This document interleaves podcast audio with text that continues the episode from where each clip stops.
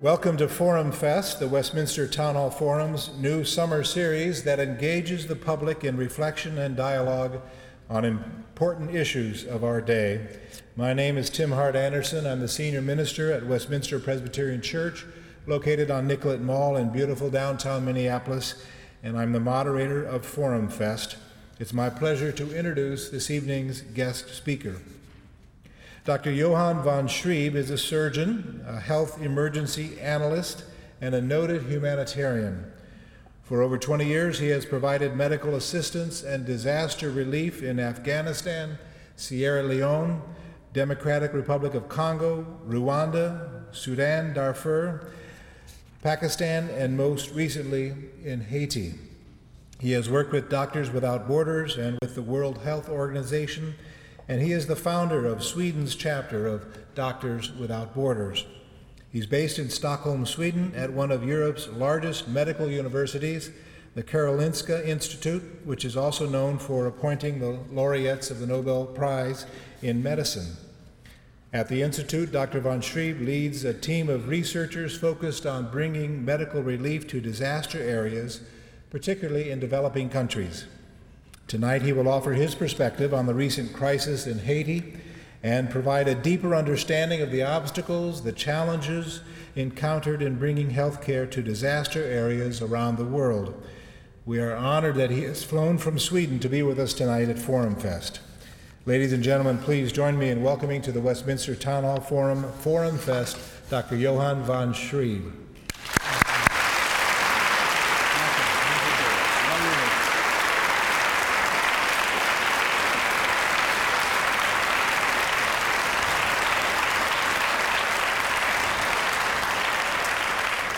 Thank you very much for that uh, introduction, and thank you very much for inviting me to come here to speak tonight. I'm honored. Um, it is easy, I think, to speak about assistance to populations in danger in a, in a non provocative way. It's easy to talk about all the good things you have done, etc. But that's not what I'm going to talk about today. I'm going to try to be provocative and challenging because I think that's the way we can move forward, that's the way we can do things better and I'm looking forward to an interesting discussion after my presentation. So, I'm a medical doctor specialized in surgery, and since more than 20 years, I've had the opportunity to work with uh, MSF, Doctors Without Borders, or as it, as it is called, Médecins Sans Frontières. It is a French organization. We mustn't forget that. It's called MSF, and I will relate to that. 17 years ago, I started the Swedish branch of uh, MSF and was its president for the first seven years. And in my current work, I try to combine medical field work in disasters worldwide with research on how relief work can be better adapted to the needs of the affected population and to the context. I strive to develop evidence for better, better medical practices in disasters. And as was said earlier, I'm based at the Karolinska Institute, that is a medical university. And this year, Karolinska Institute celebrates 200 years of existence. In 1810, it was funded, founded by King Carl XIII because a third of all the king's soldiers that was injured in the war with Russia died in the field hospitals. The barbers, that were the surgeons at the time, were not good enough. So the task for Karolinska Institute was to improve the skills and better organize the barbers, and actually even introduce surgeons that was not initially doctors, they were initially barbers. So that's where I come from, from the barbers. I can clearly see the parallels to my research improving humanitarian health assistance after disasters. To put my uh, presentation tonight into context, I would like to take stock on our common history, that of the immigrants. Vilhelm Moberg was a Swedish author that wrote four books about Kristina and Karl Oskar and their families' endeavors when emigrated from Småland in Sweden to settle here in Minnesota. The book eloquently describes the context from where they emigrate from poverty, misery, and lack of hope. They come here for a future that uh, looked much more uh, bright than that in Sweden at the time. During a 50 to 60 year period, starting around 1850, and actually that was the year that this church was uh, funded, around 1 million uh, Swedish people, 25% uh, of the total population emigrated to the United States and mainly to areas in Minnesota in search for a better future. Today, young people in search for a better future are trying to leave Democratic Republic of Congo, Somalia, and other devastated countries. On the shores of West, West Africa, they set out in leaking boats to try to reach the shores of Europe. But they are not welcomed like the Swedes were when they came here. They are rejected by the world. One event that triggered the departure for Kristina and Karl Oskar was when their barn burned down.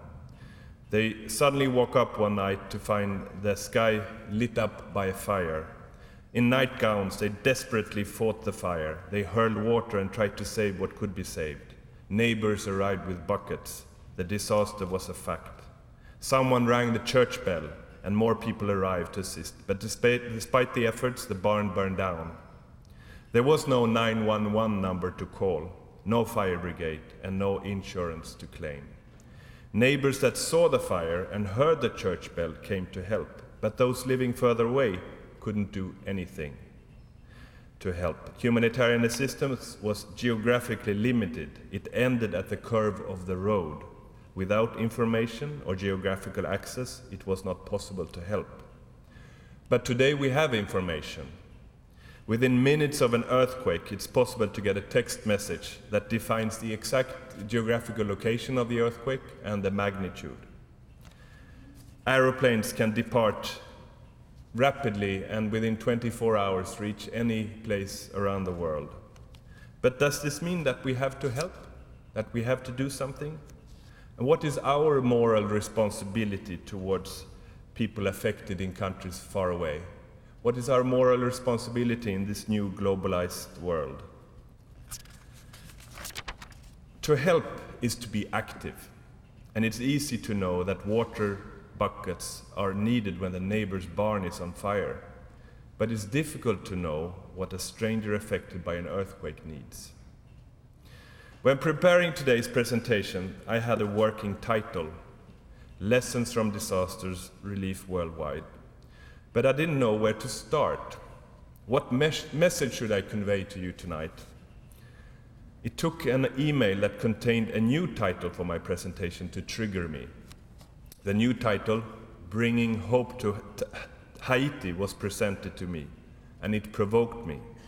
It provo- provoked me enough to get me started. But why was I provoked by this title?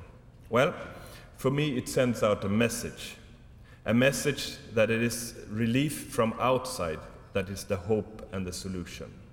More relief is equal to more hope. A message bringing hope to Haiti that conveys that it is the good guys from outside that is going to come in with hope to save the poor victims.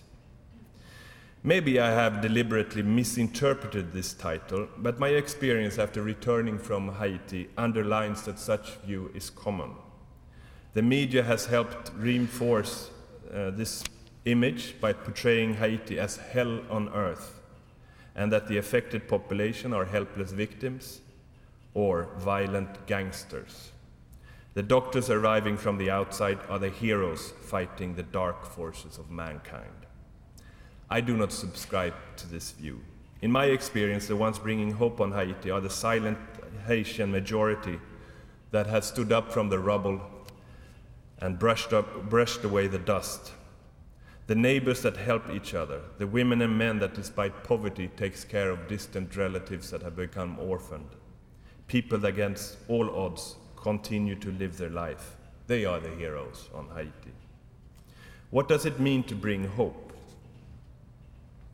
Well, during my work in low income countries, I have developed what I consider a healthy skepticism for what, for what well intended efforts from rich countries can do to solve problems in poor countries. History supports my skepticism. It is easy to be blinded when on a mission to do, good. To do good. This can be especially not noticeable when the int intentions are for people far away towards poor victims that we know little about. When directed to people considered inferior, humanitarianism elevated to the rank of ideology re reveals its profound ambivalence. And I would like to quote the French author Nodji, who a bit cynically wrote In the humanitarian relation, the power one holds over the other is absolute. It is this that allows the immediate transformation of a life machine into a death machine, and vice versa. For the master, the punishment is inseparable from the gift. The providential function of the human, humanitarian ideology is profoundly ambiguous, as only providence, as its name indicates, has the transcendental power to feed and to kill, to lose and to save, to starve and to nurse, to destroy and to uplift. In my work, I've been trying to move away from glorifying the efforts of disaster relief. Humanitarian assistance is not heroic, it is purely an act to preserve human dignity. Humanitarian assistance has its fundamental starting point, point in the humanitarian imperative, which is a non negotiable impulse it is this impulse that makes us rush up to the lady that has fallen in the queue of the supermarket line to help her. We don't ask why we try to help her, we just rush there. We just do it. It is a non conscious act that defines us as humans. But to guide humanitarian assistance, there is also need for knowledge and understanding of context. The context is the environment in which a disaster occurs. And after this presentation, uh, you will get a small uh, graph that illustrates context, and it's not possible to, to discuss it here, but I will refer to, uh, to this concept of, of uh, putting, using uh, socioeconomy and health as an indicator to describe uh, context. And it's clear that the world has changed dramatically the last 50 years. We have to stop using old terminologies that divide the world into, it, into two parts, such as underdeveloped and developed world. They don't fit anymore to describe the world, industrialized and non industrialized countries. For example, China, is that an industrialized and non industrialized countries? The concepts are simply not good enough to describe the diversity of countries that exist today in the world. A better way to divide the world is by their socioeconomic status. And if we look in the world, we can, we can clearly see that there are at least three different groups of countries. There are low income countries, middle income countries, and high income countries. And the health status of the population is linear, uh, it's linearly related to the socioeconomy. The richer countries, the more children survive. The poorer, the more children die. And in the world, uh, if you look, the, the, the, child mortality rate varies between 20% and 0.2%, a factor of 100 between the healthiest country and the, the non healthiest country in the world, between the richest and the poorest. The Democratic Republic of Congo is a low income country with very high child mortality. I've worked there. I visited a small rural hospital two hours outside Bukavu in eastern Congo. And to my surprise, I found a functional hospital. And in the main patient room with 30 beds, there were smiling, happy women lying with uh, children by their breast. They had re- recently received a life saving cesarean section. And I was very happy to see this. And as I turned to the hospital director to discuss with me, he looked, he looked, uh, he didn't look happy. And he said, we have not received any money from the government or any agency for more than 10 years. And we continued to talk and uh, walked through the hospital, and we passed a rusty door. Curiously, I asked the director what was behind the door, and he swung it open, and inside, in a very small room, there were three ladies lying in three old beds, each of them with a baby at their breast. And then I asked the hospital director what these women were doing here Oh, they have received a cesarean section, but their, fin- their treatment is finished now. So then I asked him, So what are they doing here if they finish their treatment? Well, he said, they haven't paid their bill. So then I asked him, How long have they been here? Three months. Uh, he said, we cannot, do ch- we cannot be charitable. We don't have any money. We just have to get the money from the patients. Otherwise, we have to close the hospital. This is the fact. I mean, I would like to give free care, but it's simply not possible.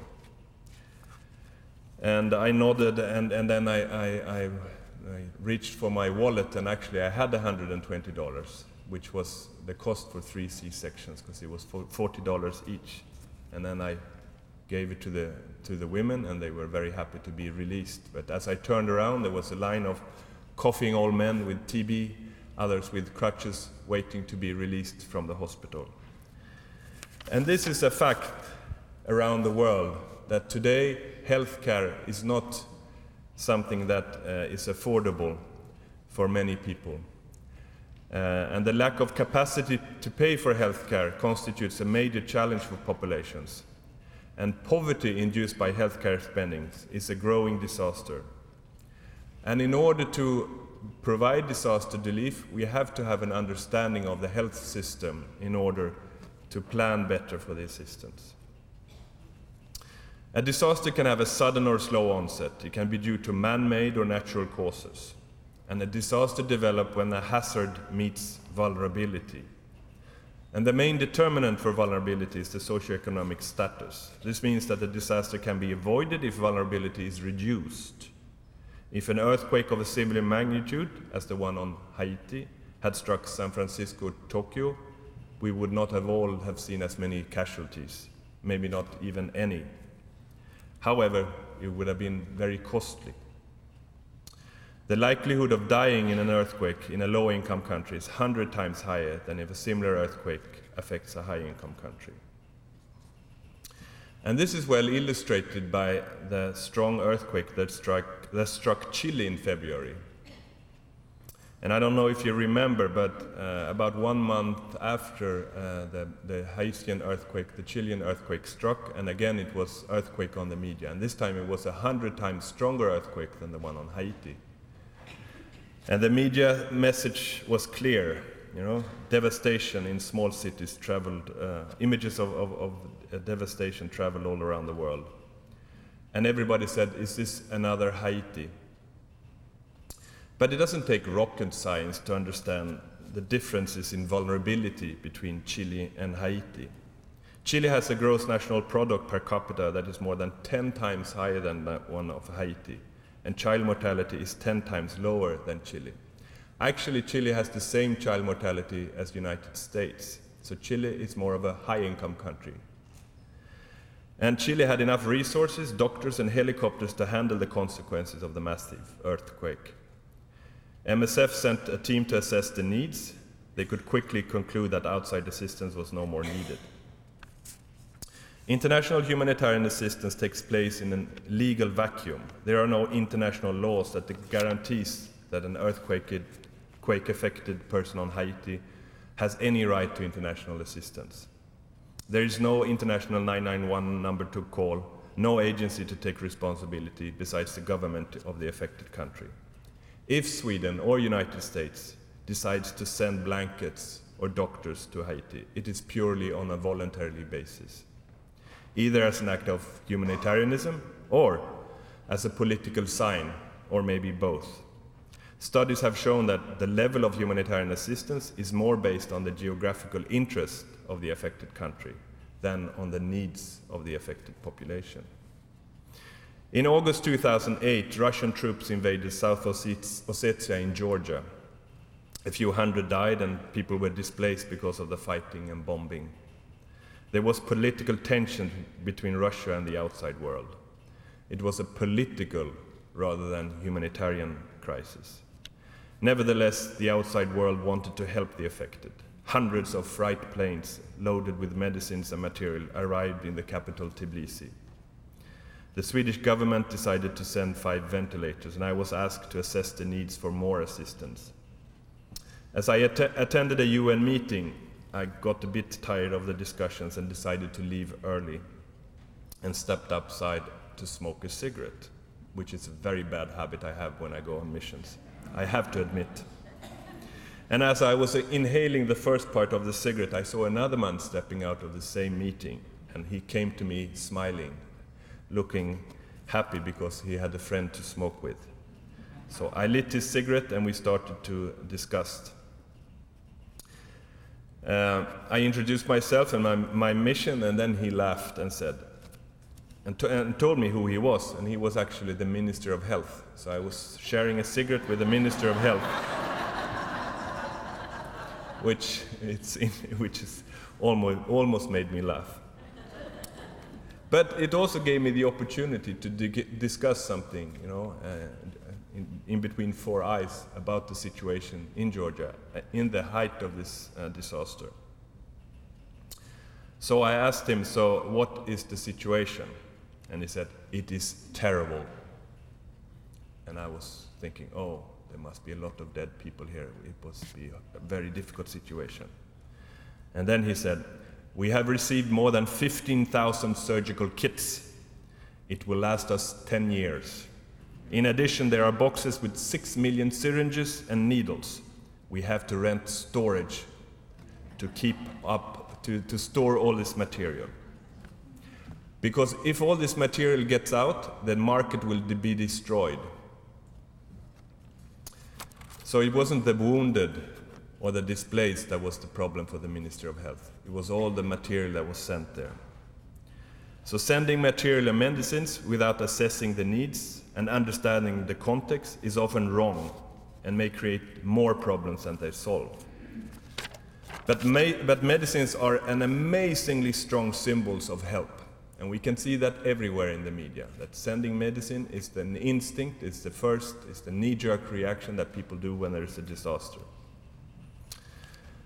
And besides this assessment, I also found that actually Georgia has more, uh, twice the number of doctors per capita compared to Sweden, so there was no need for doctors. Uh, in 2008, I worked in Haiti to assess the needs after the uh, typhoons that struck the country. I also did um, a study on the health system. The patients in Haiti had to rely on the aid provided by the 400 Cuban doctors working in the country. Lack of healthcare, bad governance, high vulnerability, and poverty was the context in which the po- powerful earthquake struck. And for the first time in history, a densely populated capital was affected by a large and strong earthquake. This in combination made the effects of, this in combination made the effects of the earthquake devastating. Bringing hope to Haiti. Yes, Haiti needed massive outside assistance. One hour after the earthquake struck, night fell. And you can just imagine there was no electricity, there was dust in the air, there were people screaming from everywhere, being caught under the rubble. And as night set, the, the, the number of, of screams uh, diminished as people were dying under the rubble. It was pure horror. MSF, Doctors Without Borders, has been working on Haiti since 20 years and has been running two hospitals. Both of the hospitals were severely damaged by the earthquake, and staff was caught under the buildings, and staff died. The surgical needs were enormous. A few days after the earthquake, I arrived to work for MSF and set up a field hospital close to the epicenter. In my team of 20 people from 14 countries, including Cameroon, Rwanda, Brazil, Peru, we worked day and night to operate and to care for the injured.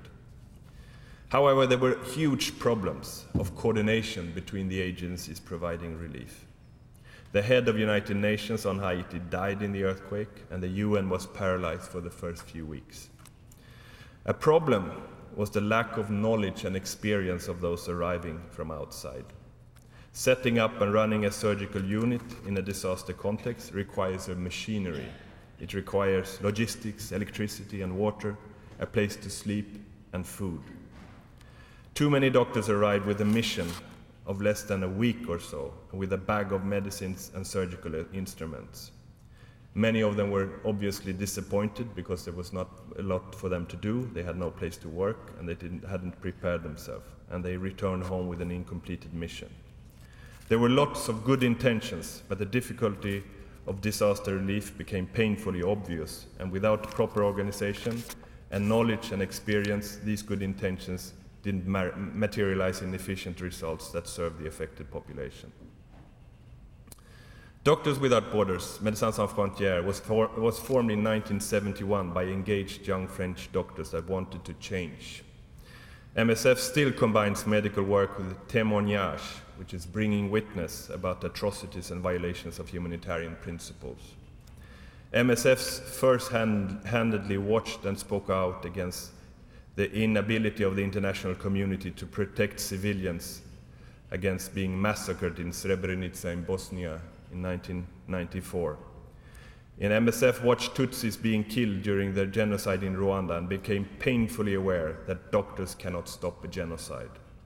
Currently, some 10,000 doctors, nurses, and local staff from more than 70 countries work together to preserve human dignity and to save life. MSF is not based on charity ideals, but on ideals for a change. And uh, for, for change. It is based on humanitarian principles and medical ethics. And it's clear that MSF is not the solution to human suffering caused by disaster. The solution lies elsewhere. But MSF is one expression underpinning the belief that if a human right, if, if, if there is a human right to have access to healthcare when needed, whether it's among earthquake affected in Haiti or illegal immigrants in Sweden. MSF is responding to system failure and loudly pointing out that governments should assume their responsibility. It is the world's largest independent medical relief agency. To conclude, I would like to summarize by a few words by the author Joseph Conrad. More than a hundred years ago, he wrote, Left alone with his own weakness, man is capable of anything.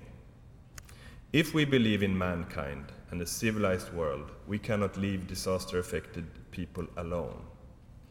We can't turn away and say that we don't care, because we know the information is out there.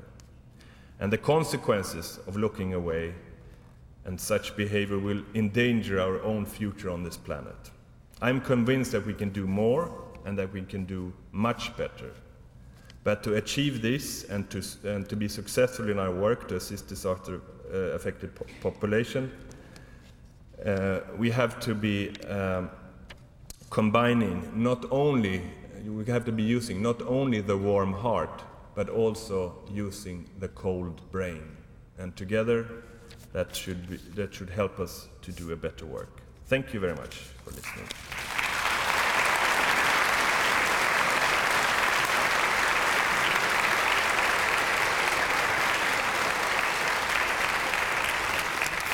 Thank you, Johan von, von Schreeb. You're listening to Forum Fest, the Westminster Town Hall Forum's new summer series, broadcast from Westminster Presbyterian Church on Nicollet Mall in downtown Minneapolis. I'm Tim Hart-Andersen, Senior Minister at Westminster and moderator of Forum Fest. Our speaker tonight is Swedish surgeon and humanitarian Dr. Johan von Schreeb.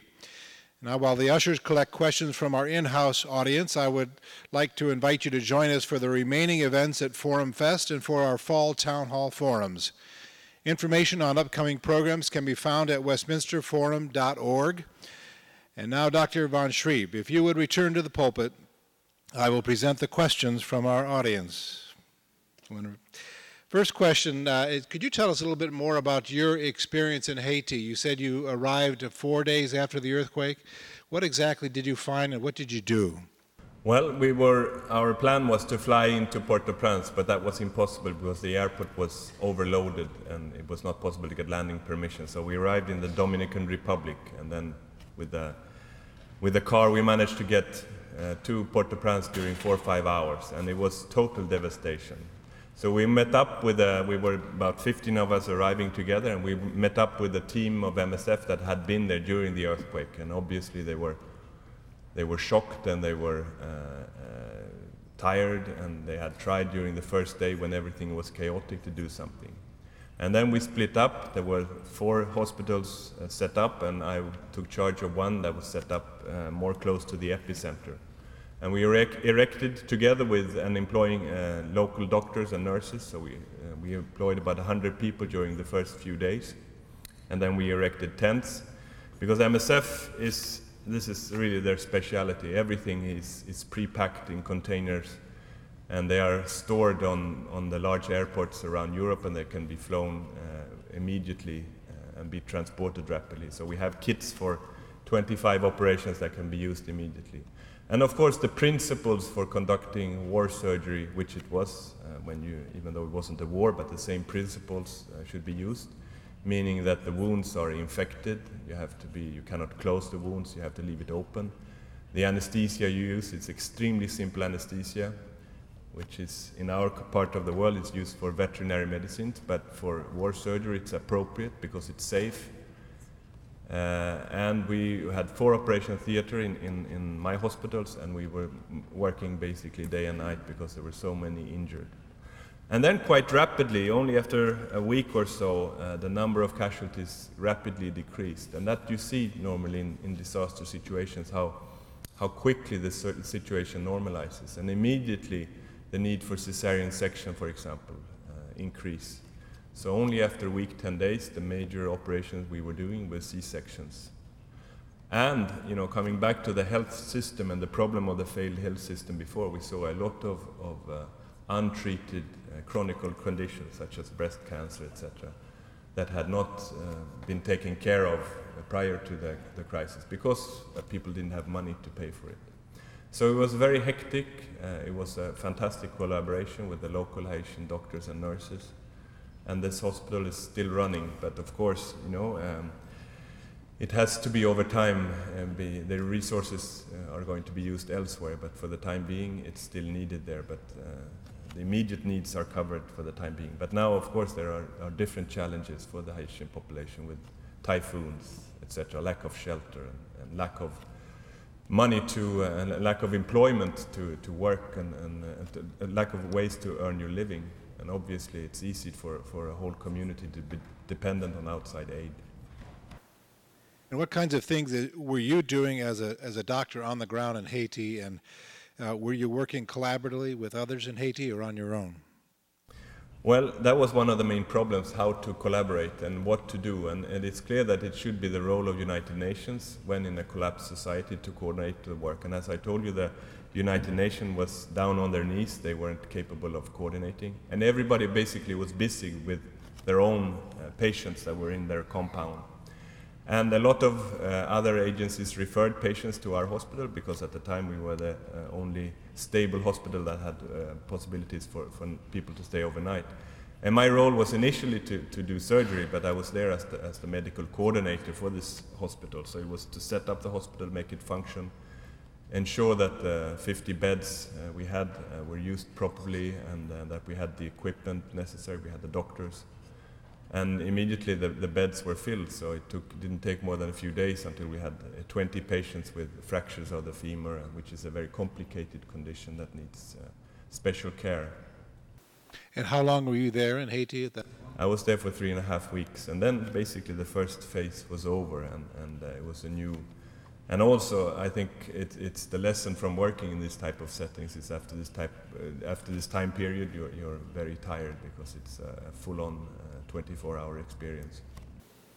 Uh, can you tell us something about the collaboration with uh, other NGOs? Were there, are there too many NGOs in a place like Haiti when there's a disaster and the, the, the complication that results from that? Well, we always see that the problem with, with international assistance is that there is no uh, legal framework for who can work and who cannot work. Everybody comes with their own mandate. Everybody wants to do what they have decided to do. If one agency has decided they want to work with children, they can do so, even though there might be more need for the elderly, etc. So that is really a challenge for uh, the humanitarian endeavor in, in, disasters to, to ensure that, that everybody uh, gets help and that the, the, the help is divided among those uh, that are there to, to uh, uh, provide it. But again, if you don't have a legal, if you don't have a whip, you can't tell anybody what to do. People will, agencies will still continue what to do. They have their backpack with the money and their mandate from back home, and they do as they please. And that is really a, a main challenge. For MSF, which is uh, the world's uh, biggest uh, independent and, and agency, it's, I mean, we try to collaborate, but it's more that, that agencies send patients to us than we are actively uh, collaborating with others. And I think also MSF has a, a long tradition of, of not participating in, uh, in a lot of these uh, solutions. Like in Afghanistan, the, the NATO the head of NATO uh, said recently that he was upset that the uh, humanitarian agencies didn't collaborate with NATO to, to help the population. NATO wanted to set the agenda. And uh, the only the legal framework there is for international assistance is actually for that in conflict, where it claims that, that you know, to be humanitarian you have to be independent and you have to be neutral and you have to be impartial, which NATO cannot claim to be, but still they want others to follow them. And MSF strongly uh, protests about that approach and strongly takes uh, a distance from that approach. Otherwise, it's impossible to, to provide assistance uh, to those that mostly need it, rather than to become a part of a political uh, process.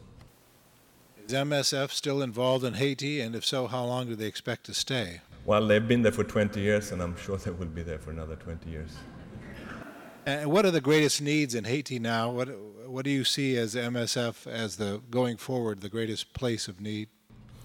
Well, when we talk about Haiti, we have to understand what it looked like before. And I was surprised now coming back after the earthquake to see that maybe some of the destruction was not due to the earthquake, it was there before. And uh, of course, this is challenging to, th- to, to see, and, and I think everybody now is very eager to change Haiti. And I think we have to be very cautious to travel too quickly. We have to give Haiti at least 50 years, we have to give it a generation. And by doing so, we have to do it step by step. And the, the work that MSF can do is to help train uh, nurses and doctors. We can help, you know, uh, provide assistance such as they do uh, at the maternal health uh, hospital. We can uh, start uh, advocating for assistance for that more people on should receive HIV medications, that those with malaria received the correct treatment, etc. I think MSF has a very strong voice when it comes to, to setting the agenda for uh, the health policies in a number of countries worldwide, and I think this is what MSF will do on Haiti, while still continuing to provide emergency surgery. MSF is running since 15 years back one of the, uh, the only trauma surgery unit in Port-au-Prince, and they continue to come in gunshots and, and, uh, and traffic injuries, and that will continue. But hopefully, and, and it's run now only by Haitian surgeons and orthopedic, uh, uh gen, uh, Haitian orthopedic and general surgeons. So there are no uh, international surgeons there. They manage quite well by themselves. It's only supported by MSF, and this is, is gives hopes for the future. You mentioned there were 400 Cuban doctors in Haiti when you arrived. Did you interact with them? And uh, there are a lot of Minnesotans interested in, in cosas cubanas, Cuban things. Can you tell us about your interaction with the Cubans there or perhaps elsewhere? Well, I think this is a very interesting uh, uh, something that's neglected and not at all uh, uh talked about and not at all written about. Uh, maybe in the United States there is a political reason for it, but for the rest of the world there is no reason for not uh, discussing and, and, and, and highlighting the efforts of the Cuban doctors. And I'm uh, currently involved in a research project where we are working with a Cuban institution and looking specifically on the earthquake in, in Kashmir 2005, where I worked also. And actually, the Cubans sent over 30 field hospitals to Kashmir at the time. And some of the doctors I've met when I was in Cuba recently said that they, they, they were basically told from one day to another to leave uh, to go to uh, Kashmir, and then they were gone for seven months you couldn't find a Swedish surgeon that would accept to be sent away for seven months.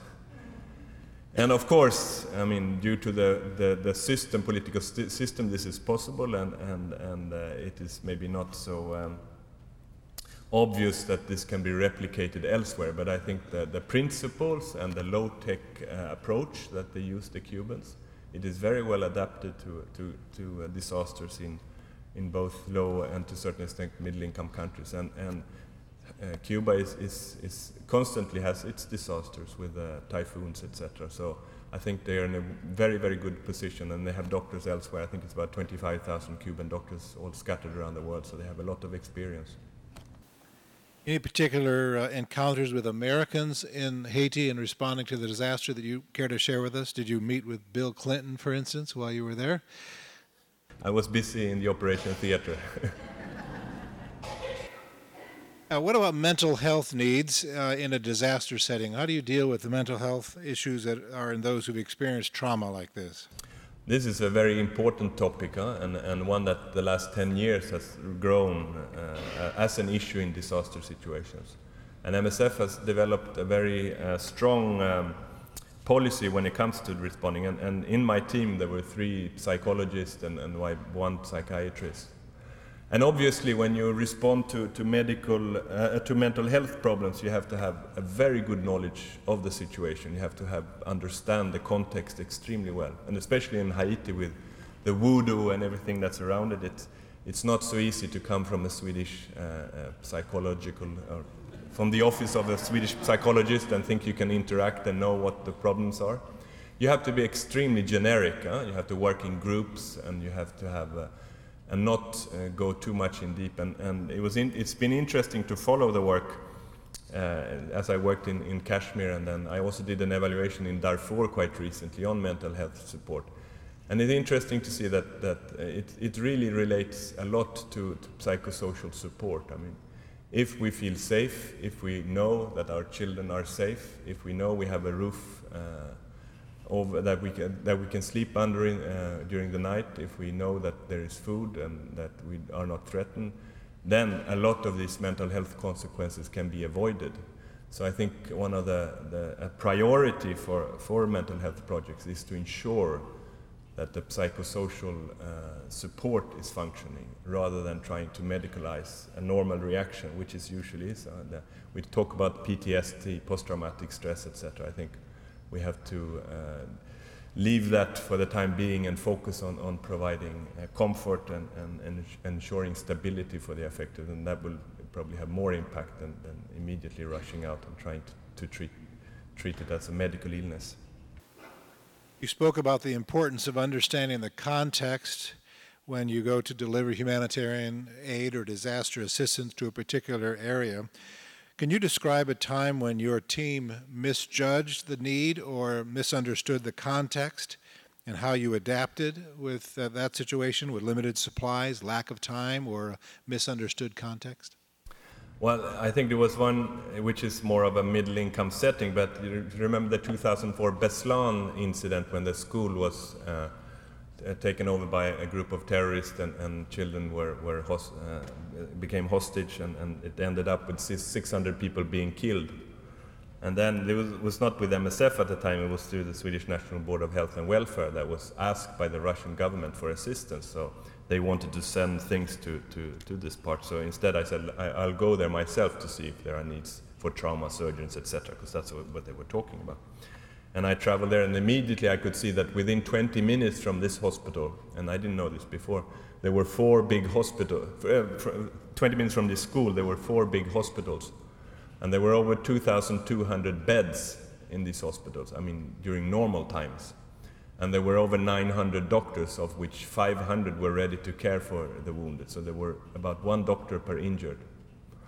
And I was thinking, oh, what about the, the, the surgical experience of these uh, Russian surgeons? Maybe it's not so good. So then I, I came into the mornings, uh, you know, all the surgeons in the morning have a, a drink coffee together. That's uh, probably an international thing that I've learned. And also, all the surgeons note down what they do for the for their history. They want to show what they have done, how many operations they've done, etc. It's very important for surgeons to do this.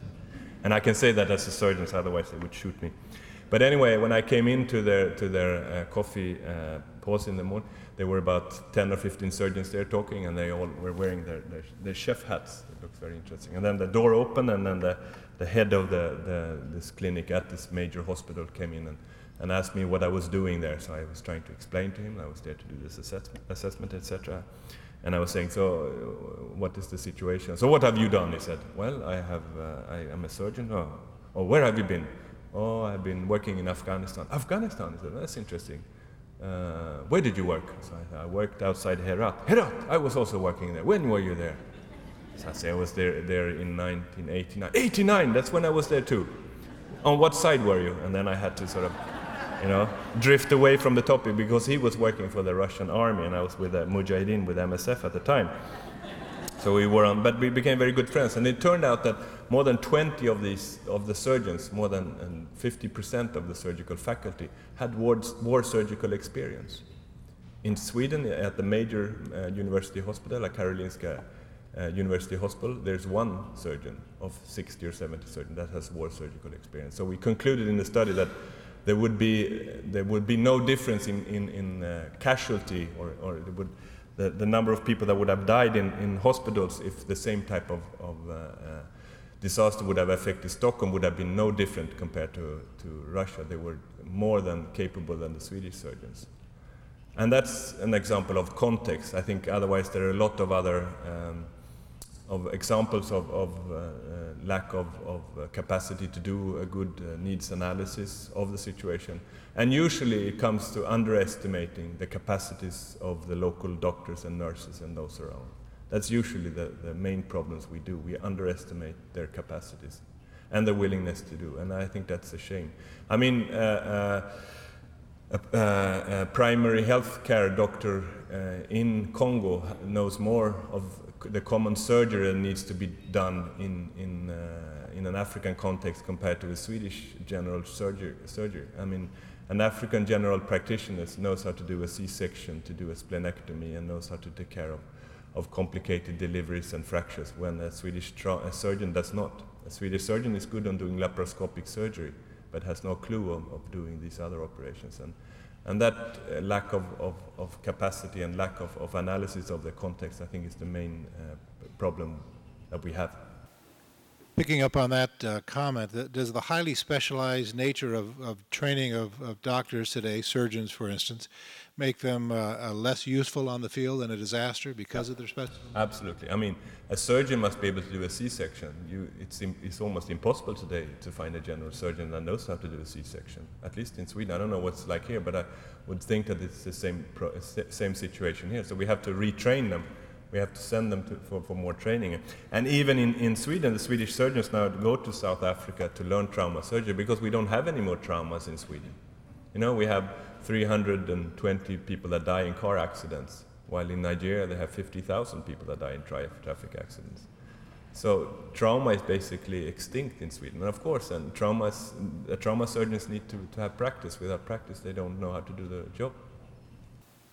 Doctors Without Borders was made to leave Darfur. What happened? How can the situation be remedied in that area?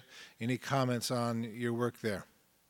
Yeah, that's an interesting one. You know, uh, if you look back in history, MSF has been kicked out of certain countries. In 1985, MSF was kicked out of Ethiopia when they openly said that the government was using food aid uh, for political purposes to uh, move people from one area to other. The, the food was being used as a bait to get hold of, of uh, insurgents and to get hold of young uh, men and to transport them to other parts of the uh, country. And this was true, and MSF spoke out about it, uh, but they were kicked out. And later, it took, it took uh, six months or so before the international community reacted and spoke out with a, strange, with a strong voice, and, and this displacement stopped. In Darfur, it was uh, something else. I mean, MSF had been in trouble before in Darfur because they had been openly speaking out about the terror against the civilian population, about rapes, etc. So MSF was already not on very good speaking terms with the uh, government in, in uh, Khartoum. And then when uh, uh, the President Bashir was uh, brought on trial in The Hague, it was just a few days before I arrived there, MSF was, was kicked out of of Darfur, uh, together with a number of other of NGOs, as, as a response to the international uh, community rather than as a response directly direct towards MSF. At the time I was there for WHO, so I could still travel around. But it was clear that uh, the work that uh, MSF and, and the, the other agencies that were uh, expelled from, from Darfur was not being filled by, by the government, even though they were, they were trying, at least for the first month. So the situation in Darfur is, is of course, extremely bleak. But it's always like that. The, the, world can only handle one disaster at a time. So if when Haiti came, disaster, uh, Darfur, uh, the, the, spotlight on Darfur disappeared. So uh, we will see where, when it can come back again in highlights. There will have to be some sort of something that fits the media format. But because if, if it's something today uh, in relation to disaster, it's the media that decides a lot where the next where a, more aid should be delivered because they decide on, on, on uh, they need images, they need good images, and they need good stories. And very often we follow what they say, which is, uh, I think, uh, shameful. I think we should, the needs of the population should be able to stand out as, as uh, the ones directing where we go and what we do, not uh, the media. The media shouldn't point out where, we, where the international community is, is putting their efforts. Are there differences in the kinds of response needed to, to a, a, natural disaster as opposed to a disaster made by human hands? And if you can say so, which would you prefer to be responding to? I think a natural disaster is much more clear cut. You have a start, uh, and then usually you can project very much what the needs will be. We have developed something we call remote magnitude assess assessment or assumption, where we within hours have managed to predict very much what the needs will be. While in Darfur, we know there are chronic needs, there are needs related to the political situation. And I think in a lot of the man made disasters, the humanitarian assistance is not the solution to the problem. And uh, I think it's important not to serve as the fig leaf uh, for uh, political, uh, for strong political uh, uh, power um, for taking for, for doing what the politicians should be doing, for doing diplomacy, etc. I think very often we can humanitarian assistance, as I, as I said in, in, in Georgia, was used very much to cover up for lack of political ambitions, and I think humanitarian assistance shouldn't do that. So I think there's a clear uh, distinction between the sudden and the more slow onset. I think what is very interesting is, is uh, hunger crises. We don't call it famines anymore. It's called, more called hunger. Uh, and the problem relating to, to, to that, that children are malnourished is usually not a lack of food, but it's a lack of capacity to pay for, uh, to buy the food usually a market failure that the, the prices of, of, food has, has gone up very quickly. And we saw this in Niger in 2006, 2007, when suddenly there were more children malnourished and people were discussing whether to bring in food with, rather than analyzing the problem to understand what the causes were. And there were, of course, a lot of different causes. There were political failures. There were uh, people were exporting the food uh, because the prices were lower or, or were higher in neighboring countries etc., etc., which and then the, the, income of the population had gone down. So actually, it was not lack of food; it was lack of, of purchasing. And this is important to analyze that when you respond to the different crises. And as a final question, can, can you tell us, Dr. von Schreeb, what is it that motivates you to do this work? It's meeting the people out there, huh? and it's uh, learning more because I learned so much from, from meeting people around the world. And obviously, you know, there's um, the, it feels it's good to work with people and it's good to work together to try to, to solve problems. But it's also important to know that uh, you are not there to solve the problem, huh? and I think that's. Uh, I think some some colleagues that, that started out became a bit cynical by you know they saying what's the use of doing that. But it comes back to your expectations. What are our expectations on mankind? Is it that we should have peace on earth and and uh, that we shouldn't be uh, angry and fight. There should be no wars. I try to be more realistic, and I, am just sort of um, happy by the fact that 95 or 97 percent of the population are nice people that can sit together like this without hitting each other, that can go to work in the subway or, or even sit in line uh, with the cars going to work, or uh, end up in refugee camps without hurting each other. But these silent people never get a voice. These people that really are the backbones of humanity. And it's fantastic to interact with them, and they, I think, definitely the hope for the future, not the other ones that we know will be there all the times, the one making the problems. But obviously, the ones making the problems are the ones that gets the attention and, and uh, that we focus on. Let's focus on the other ones instead, that, that uh, are the positive ones. Thank you, Johan von Schreeb.